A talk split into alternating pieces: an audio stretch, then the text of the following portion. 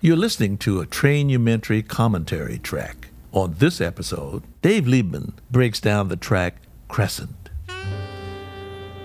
Well, of course, when you have to choose the best, your favorite track, it's kind of that desert island question, you know. What would you take if you could only take five records? It's hard to do with somebody like Coltrane because um, his repertoire was so vast and there's so much to enjoyable, great music. But this particular record, this track and the next track, Wise One, stand out to me for a few reasons. It's done in 1964. It's before the very famous and better known Love Supreme, which does sum up the quartet's work for the last four or five years. But this has a poetry, a beauty, a lyricism about it, tied in with the intensity that he usually played with. So it's not ballads, which is obviously beautiful and lyrical. It's not Love Supreme, which is deep and passionate and intense. It's the mixture of both. His choice of notes, it happens to be that the tunes that he's playing have what we call chord changes. So it's rooted in the past in the sense that uh, there are some scales and there are things that you have to follow, which of course he was very adept at. It's not the modal music, which he's so well known for, as Love Supreme evidences, or tunes like Impressions and so forth. So it's somehow the past and the present that he's um, exemplifying in this in this um, on this record. The other thing is, as we hear right now, when they go into time, this rhythm section, the chords, the sound, the lightness, yet the deep swing is I've never heard time like this in my life. Right there. Elvin and Jimmy and McCoy's floating over it. And then John starts here very lyrical, playing beautifully. His soul to me sounds like it was written out. It's so perfect. Very simple, very lyrical.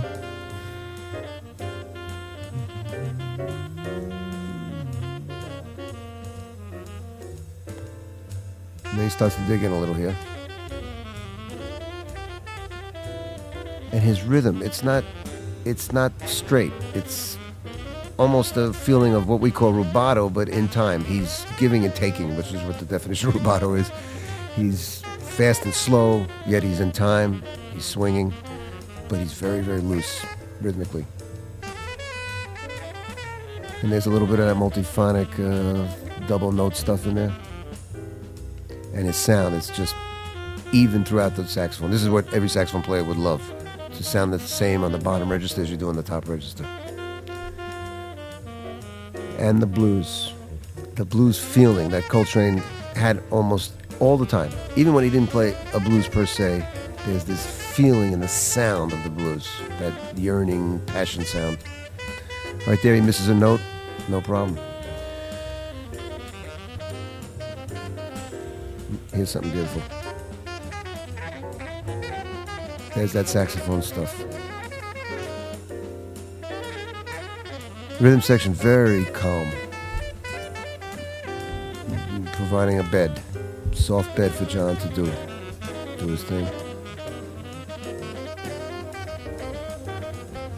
I mean, this is on chord changes, which is amazing.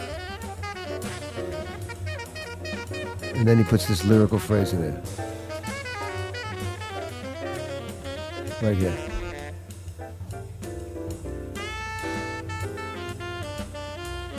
So he kind of pulls it down. Now he'll start a new episode. And then McCoy drops out. So now we're in chapter two, which this band was very good at uh, episodic playing. I call it plateau playing. They would go up, raise the level, even out, and then start again. Very Indian music type episodic playing. Repeated notes here. One idea, and then he goes up high here. First time he goes into the altissimo, and the way John played on the altissimo was really um, different. First of all, he's the first one to really use it extensively, and he did it with a color, a sound of the voice in the altissimo. Other guys would use it in a more clear, bell-like way. These skips here.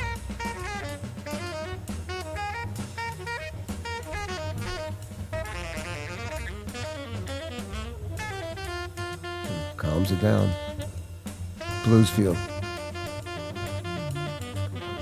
The repetitive notes, very important in Trane stuff. And then this stuff is amazing. Answering himself.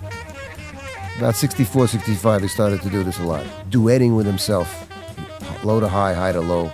Answering himself. Question, answer, question, answer. Right there.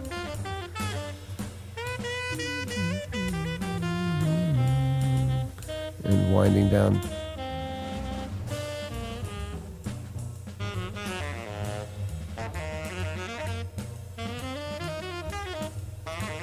Elvin, very, very cool. Uncharacteristic, but remember studio recording. And these guys definitely played different in the studio than they did live. They had a whole different setting.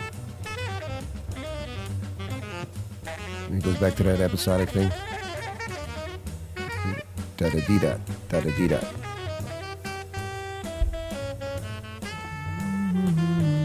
Beautiful melody here.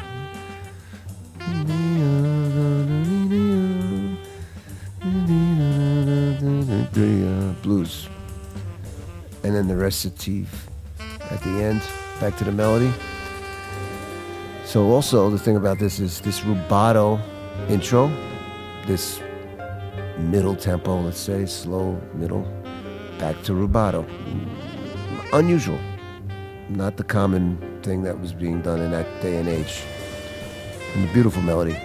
And here you have Elvin really coloring the way Elvin would do on rubato. A lot of tom toms, a lot of low stuff, and cymbals, like a timpani.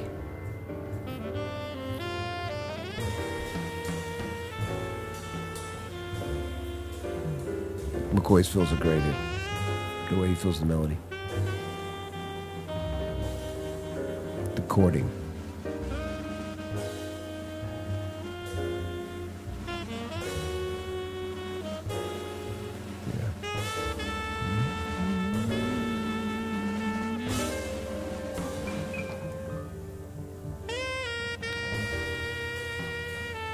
Yeah, it's a melody you just can't get enough of. it's great.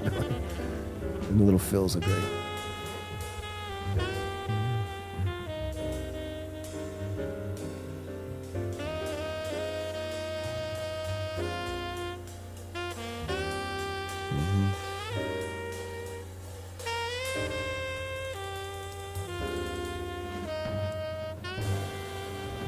Different for the ending.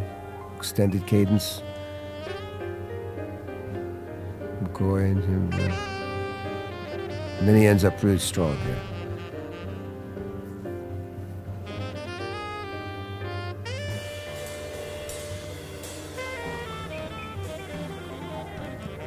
Little filler stuff. yeah.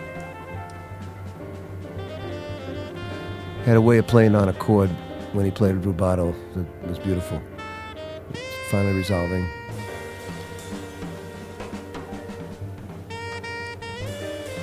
and then a real finale. So there's always something a little special at the end of the tune that you don't hear any time before.